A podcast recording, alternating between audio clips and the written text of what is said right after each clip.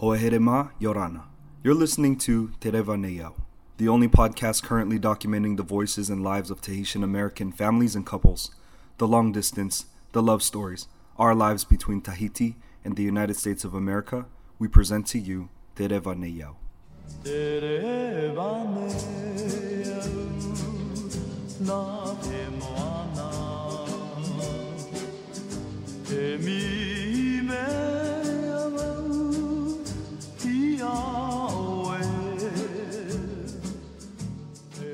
Being the host for this podcast as well as its creator, I'd like to introduce myself and my connection to all this.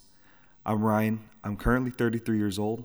I was born and raised in the United States of America, Northern California to be exact, in the San Francisco Bay Area. I work as a full time community college department assistant, although I'm a former ESOL teacher, which is English as a second language. I also work for a nonprofit located across the bay from me in Oakland as a Cambodian cultural consultant and a project coordinator. I speak multiple languages, which are English, French, Tahitian, Khmer, which is Cambodian, and some Thai. I define my role in life as first a husband to my wife, spouse Vairea Tupana Samn, and a father to two young boys. Um, this year in 2022, uh, my oldest is five years old. His name is Tanerai, and my youngest is three. His name is Teura Tangaroa. And in addition to all those titles, I am also an educator by trade, a cultural practitioner, and definitely a writer. But to make sense of my story, I have to bring y'all back to the year 2006. Um, I was young, I was getting in several fights, I put my family in some danger due to the trouble I was getting into, and my parents were fed up with me. They clamped down saying I needed to start working, and to stay close to my dad, I took up Tahitian drumming with him and my brother on weeknights. So the group we started with was new in the Bay Area, but my dad also took me to drumming workshops with him. And mind y'all, um, I, I, had no prior experience with anything Tahitian, Polynesian. Um, I'm not any type of Polynesian. There's none in my lineage.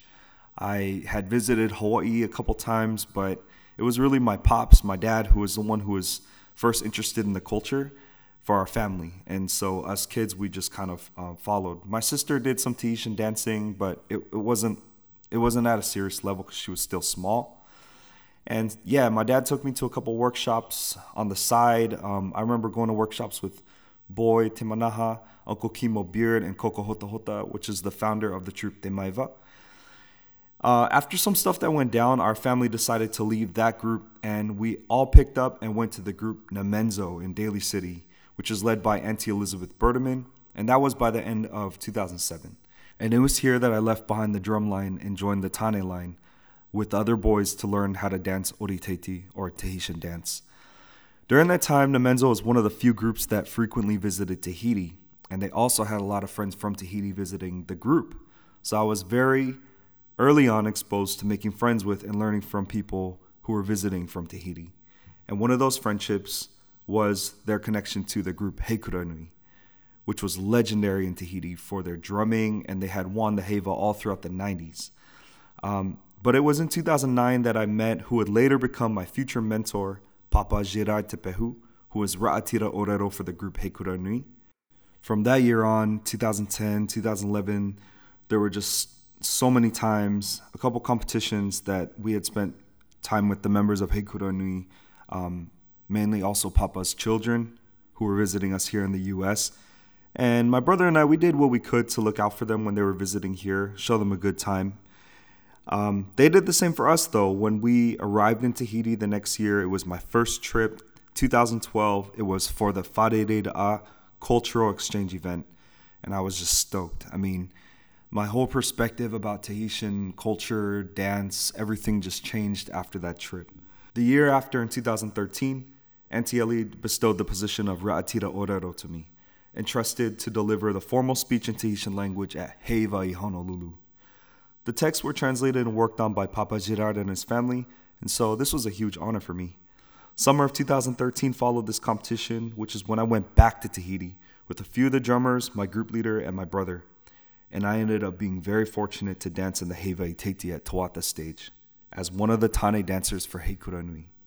Throughout this trip, Papa Gerard was behind my shoulder, keeping a watchful eye, and by the end of the trip, he encouraged me to return to Tahiti when I was done with college to teach English. I didn't know when that would be yet, but I agreed and I said I'd love to do that. 2014, I again was asked to serve as Ra'atira for Namenzo at Hura Teiti in Anaheim. And again, the texts were not only translated by Papa Gerard and his daughters, but his youngest daughter Emma was visiting us in the San Francisco Bay Area. And so she had tutored me through the process of my pronunciation, my gestures, and performance. I had no clue, though, that her dad would be there in Anaheim. And ultimately, after the performance, he let me know he was proud and that I should continue on this path of learning and performing the orero. Gerard ended up telling my parents at that time I should go back to Tahiti to learn from him directly. And so through 2014 and into 2015, I kept in touch with his daughters. And I was asked for a third time to perform the Orero for Namenzo, this time for their trip to Tahiti for Wharere'a A 2015. And again, the texts were translated for the group by Papa Gerard and his daughters. I left in May that year and went to live with Papa Gerard and his family in Fa'a Pamatai. During the morning, Papa would wake me up, train me to memorize, understand, and perform my orero for Namenzo, and then during the evenings, he and I would go to Vaitupa to prepare with the group Tefana. I joined the Tane line as a dancer, and he was the orero for the group. On off nights, in exchange for my Orero lessons, I offered to teach English for free to anyone who wanted to work on grammar, speaking, reading, writing. Arriving to Tefana i Ahurai group was amazing. They were finished with the entire presentation. I loved the theme. Um, I had several tales to work on, and I had to learn it all quickly. During the Pa'oa portion, though, of course, I didn't expect to be chosen by any Vahine partner to get up and dance in the circle but during the second round, a slim and long legged Vahine grabbed my hand in the circle to dance as her partner. The first time we danced together, I got too close and she accidentally smacked my cheek. And each practice during full run throughs, the same girl grabbed me up to dance. And soon enough, I started asking the boys, Hey, who's my partner? Sase Vairea, one of them pointed out to me during one of the weekend practices. I remember thinking to myself that she was, you know, she's attractive. But I also reminded myself that I was there for a big job to do on stage when the group arrived, so I had to keep my eyes going forward. One afternoon, we were having an all day rehearsal for the Heiva, and Tefana i Ahurai practices were at a gym at Poheroa School along the border of Fa'a and Punaauia. That night, Tefana would unveil their presentation to Tavana Oscar Temaru, mayor of the city, Fa'a. He was also the man that funded the group, so of course we had to bring our A game. All the boys wore black shirts, and the girls wore red pareo with matching white Tefana shirts. I was outside getting some air in between practice and lunch, and I saw a young couple sitting under the light rain under a tree. And on their speaker, they were listening to a remix of, you know, that John Legend song, All of Me?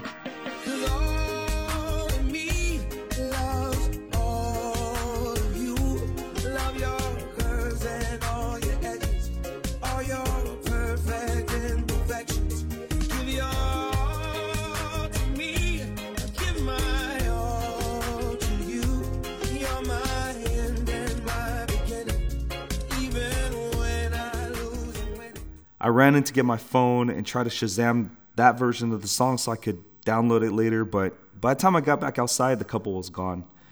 So I just stood outside for a bit, looking out at the rain, and that's when I heard, Hey, Ryan. I turned around and there was my Pa'oa partner standing there in a tiny white Tefana shirt, a red pareo tied around her waist.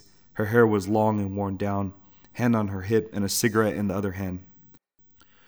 Tu peux me donner cette fleur? She asked. If I could hand her one of the flowers on the bush next to me. I was so shy.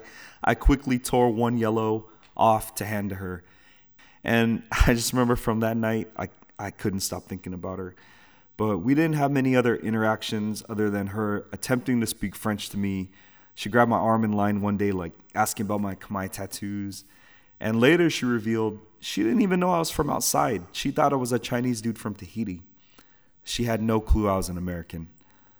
So, what I remembered about her at that time was she was not only, um, she wasn't the girl on the line with the tiniest pareo. She wore it right at her hip to her knees, and she really looked effortless while she danced. I saw her laughing a lot with others. She always wore her hair down.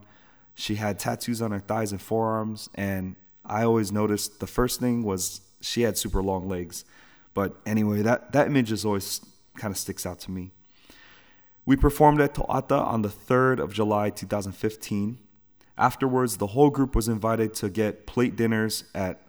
Actually, we took, I think we decided to go to Poheroa, so the whole group went there. And my Pa'oa partner, Vairea, she was there too. She sat on the right of my buddy Teremu as I was talking to him. And I was sitting on his left, deciding to have him help me translate. So I started asking questions about her. And she didn't seem weirded out as he translated, but she ended up walking away. And Teremu just looked at me and said, No, bro, she doesn't have a boyfriend.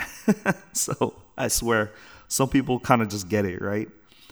I didn't see her again after those few nights because um, I left Papa Gerard's house to go stay in Ecole de Pinai in Tipaerui City as the group had just arrived. And when they went back to the US, I returned to Papa Gerard's house for the rest of my trip. And we, we prepared to go back out there and perform with Tefana i Ahurai at other small Heivas for the month. Because as y'all know, if you've been to Tahiti for the Heiva, after the Heiva Iteti at To'ata, those groups that are done at their main presentation, they go perform at the little Heivas too, right? So you have those ones in Fa'a, Mataiea, Papara. And so the one we were preparing for was Heiva in Mataiea. All of us in the commune of Fa'a were to ride a big truck all the way to the city hall in Mataiea. And um, I remember just hearing from the truck someone calling my name, and it was Vairea. So she was inviting me to ride in her friend's car. And everyone was, you know, doing the whole like woo thing. so I was hella shy, but I, I, hopped off the truck and I, I got into her car. And I, uh, you know what? I'm gonna just cut all the long details short.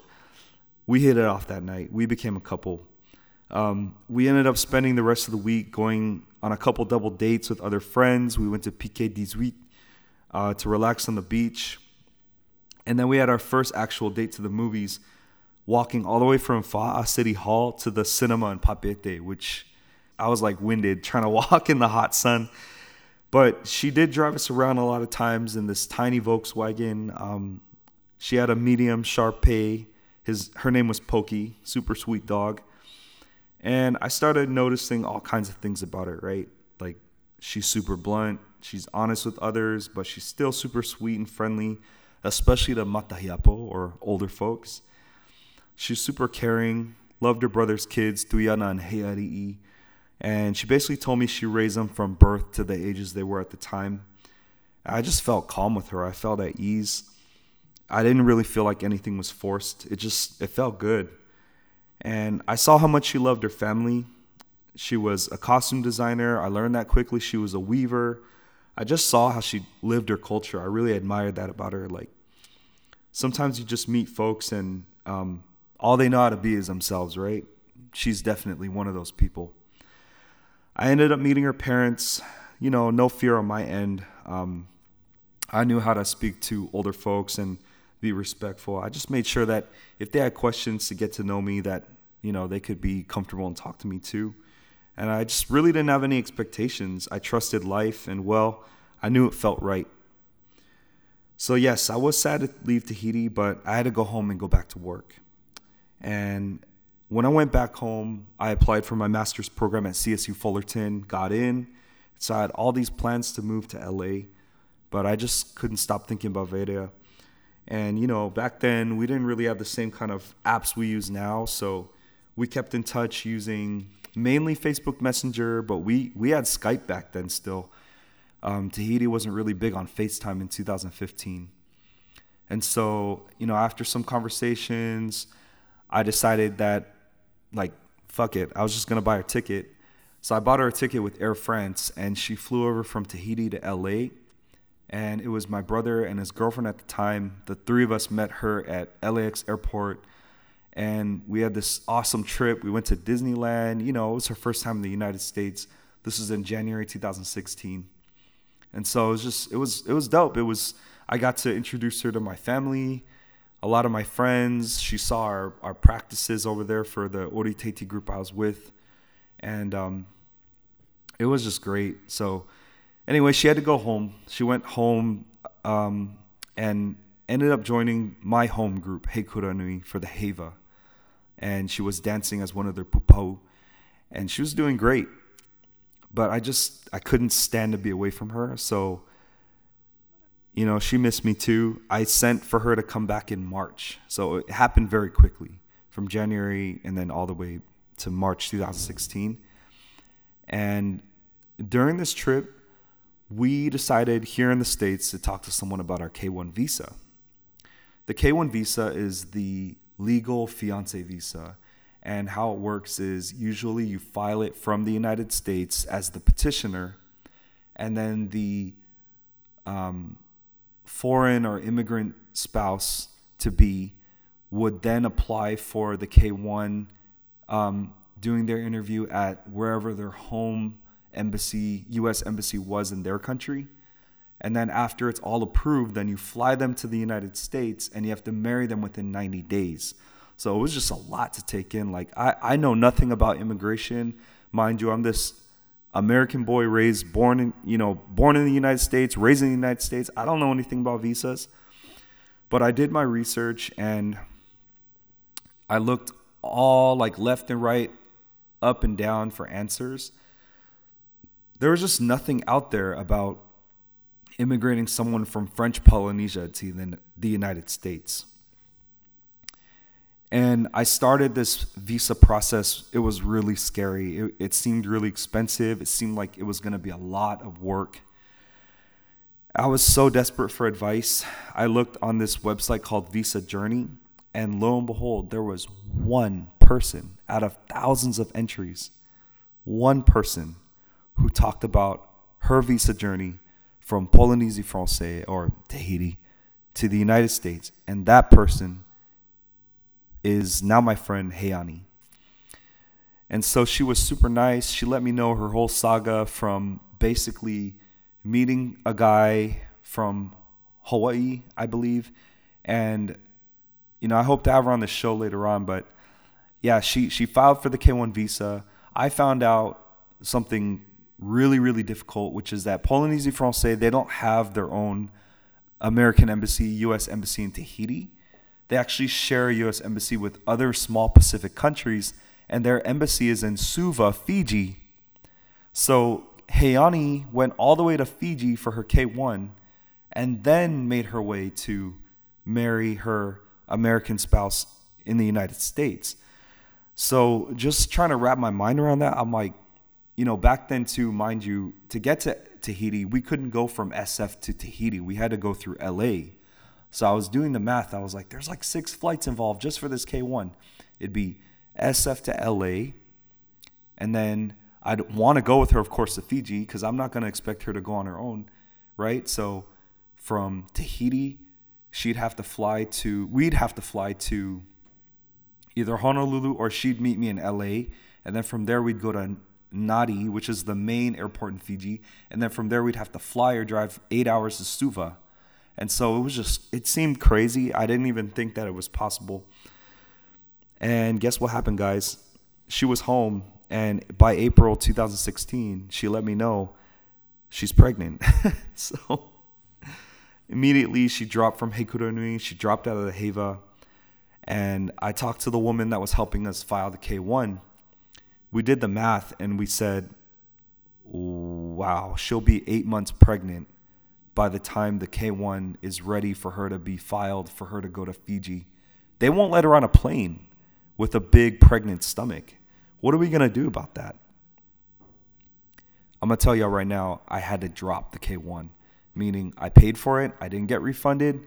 We just had to drop it completely. Like there's there's no looking back at that kind of thing. So I just accepted the loss and decided, you know, be happy about the good news. I'm about to have a baby. So um, I packed up my bags again and I left for Tahiti in May so that I could join my pregnant girlfriend. And um, I was very happy too because I went back for a third time to the Heiva Teiti with Heikura Nui. And it was on this trip that I proposed to her.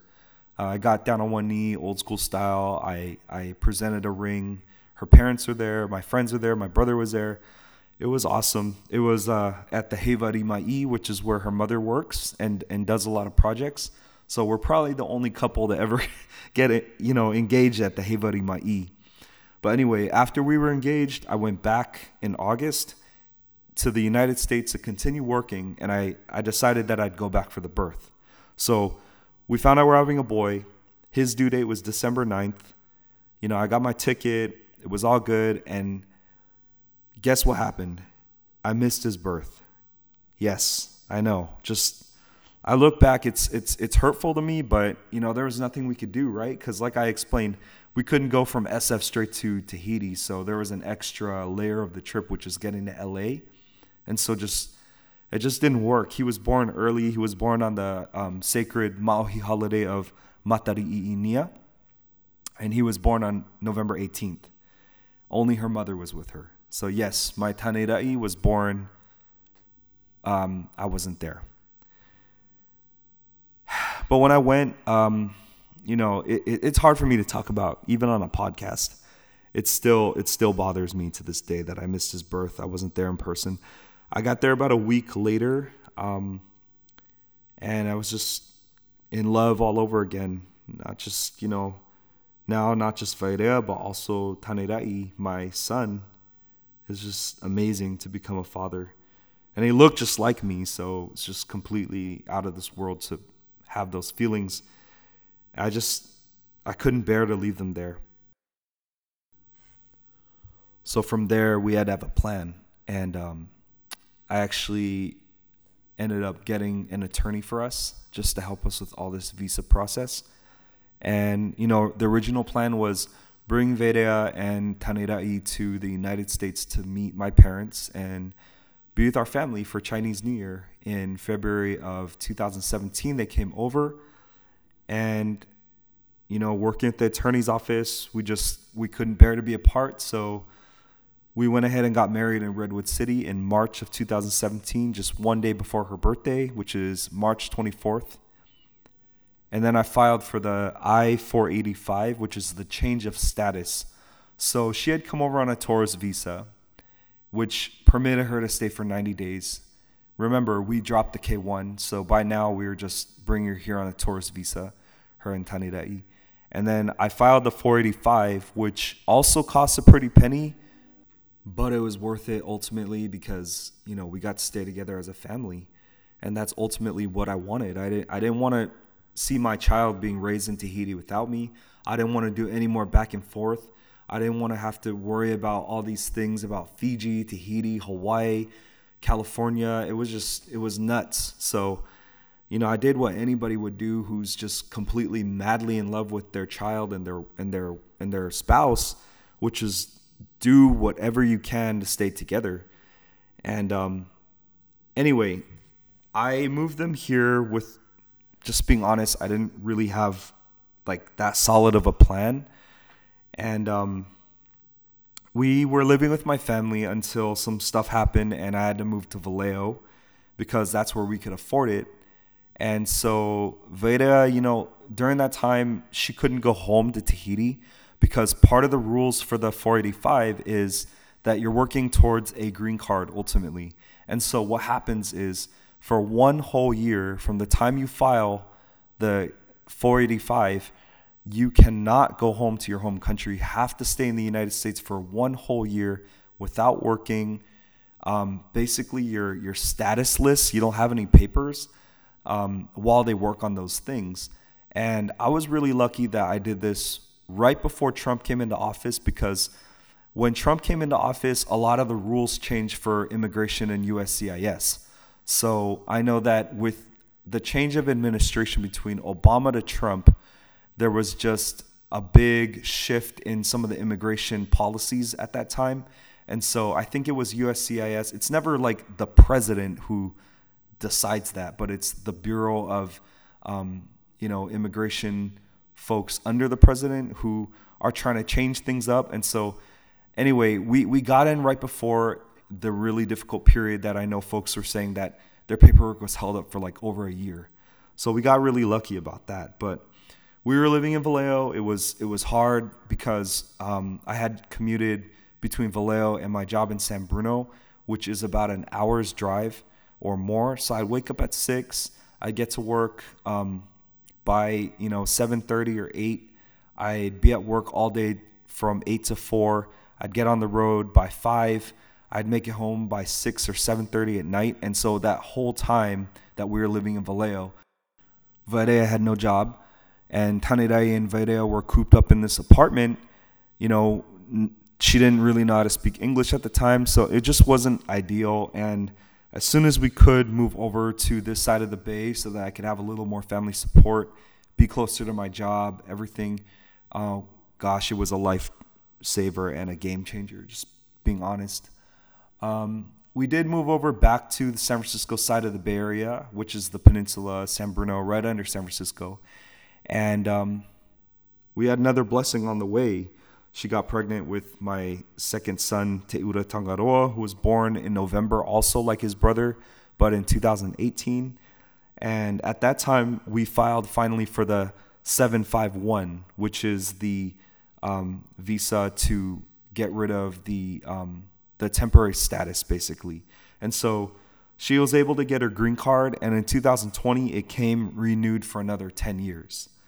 So through that whole process, I think I just took y'all from basically my whole journey in getting involved in Tahitian culture to why I ended up in Tahiti to how I met her to um, us becoming a couple, her visiting, working on the K1, having to drop the K1 because she got pregnant, me missing the birth of my son, and then into the different visas that she's had to, we've had to file together. It took me about 20 minutes worth of what is that? Like five years from 2017 to 2021.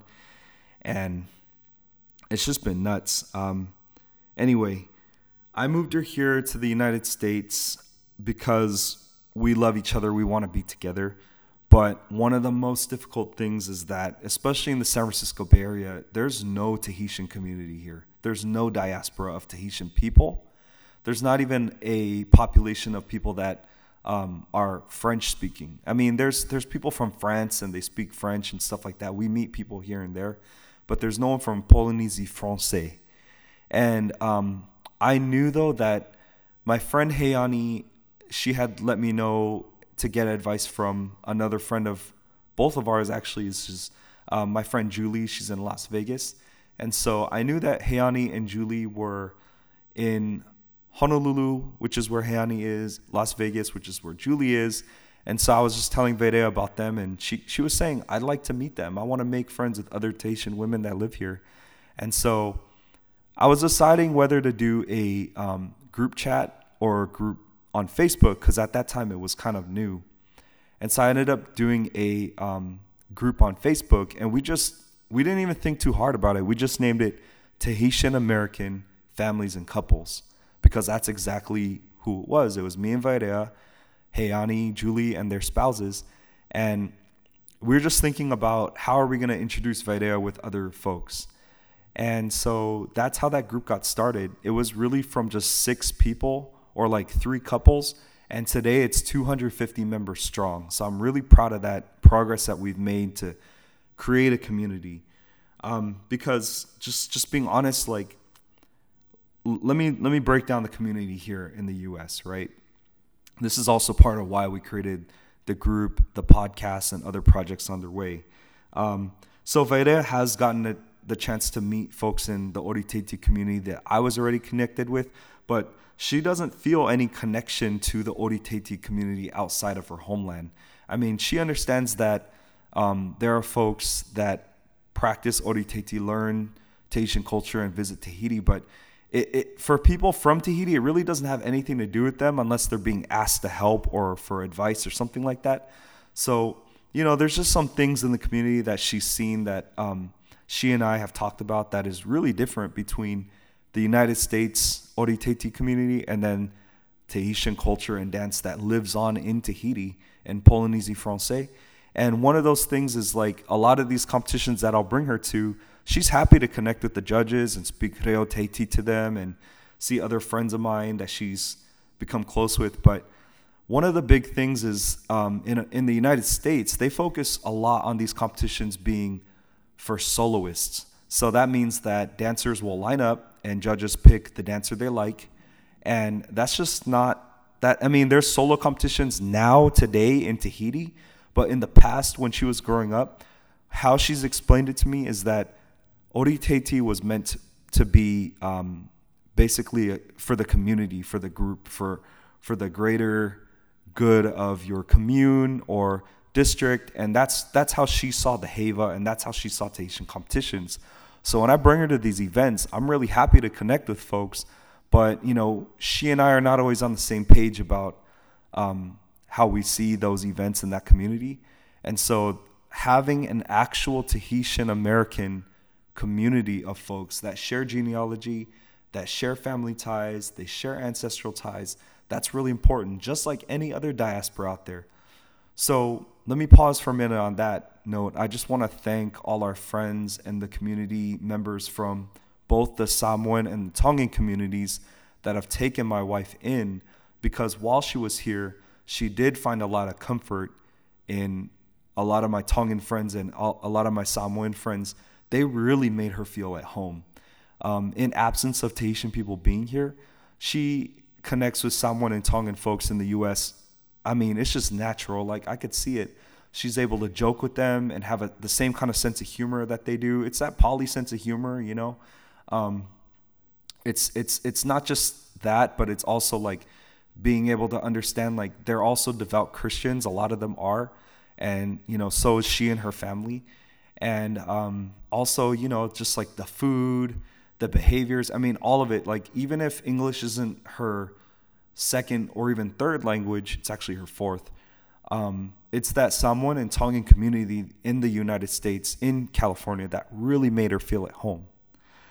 But since we made that group Tahitian American families and couples, we've been so lucky because we we've been able to connect with other folks.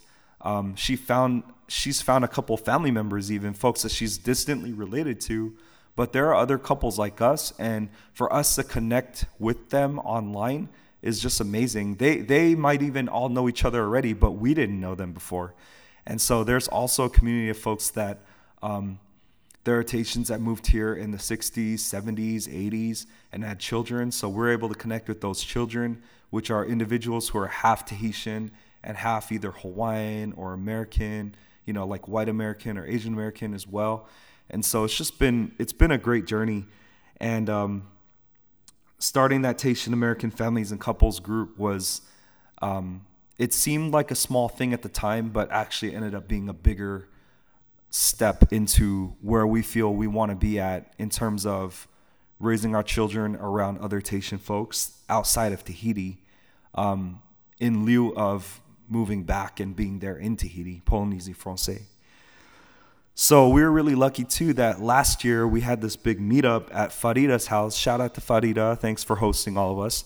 Um, but Farida and some of the aunties that live in LA, they had a big tamara'a and they invited um, us and other Tahitians that live in LA and Orange County.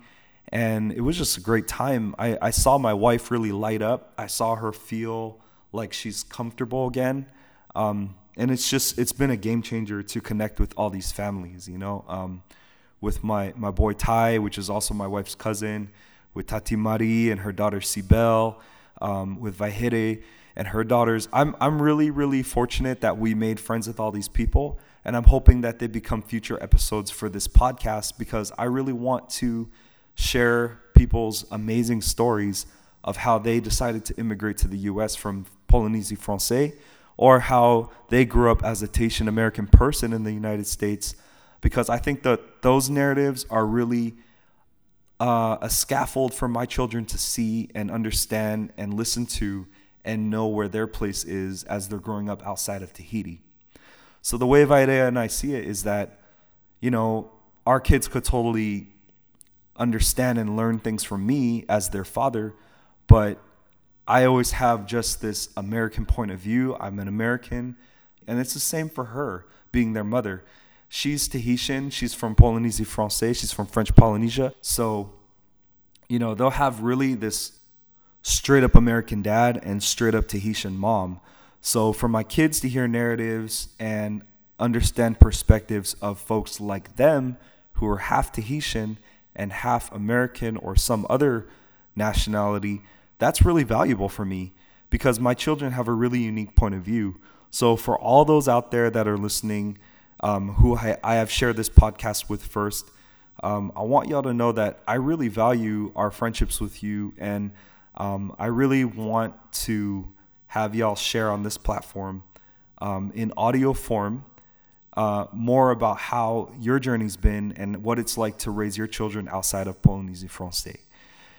You know, we have that Tahitian American families and couples group, but I'm not going to go changing the status of it from private to public because there's a lot of personal information in there. So, you know, on this podcast, we have the ability to choose what we want to share and how we want to share it. And I feel like that's really valuable in terms of building an actual Tahitian American community in the different diasporas that already exist. There's one in SoCal, there's one in Utah, there's one in um, Hawaii, and there's one in Florida. You know, how can we bridge all those together? We've been talking about doing a big family reunion style meetup, and COVID's just gotten in the way. But it's it's all these efforts that some folks are trying to make, um, like this one right here on this podcast that my true intention is to really bridge all those communities together so that our kids feel that they have a sense of community. All this work we're doing, I don't feel like we now are going to be able to necessarily enjoy what we're working towards. It's really for the kids, right? Because I, I want one day for Tanerai and Te Ura Tangaroa to look back and say, wow, you know, my parents, um, they raised us back and forth between the United States and Tahiti. But while we were in the States, even though there's not a big Tahitian diaspora where we lived, my parents made a lot of effort to connect us with, introduce us to other children that are like me, um, and, and be around other Tahitian people in the States, listen to my language, hear the live music being played, smell and taste the, the ma'a Tahiti being made. I mean, those are the, the memories I want them to have. I don't know what it'll, it'll take to get there, but I'm willing to do my part, and I hope that this podcast is one step in the right direction. So, to everybody listening, I want to say maururu for hearing my story. Um, in the next episode, I hope to have my wife allow me to interview her. So she's supposed to be episode number two. And I hope that you tune back in to hear her side of how we met and all that, or whatever she wants to share and any other future episodes that we have coming up. Again, Maururu Maurururoa, thank you, and take care, guys.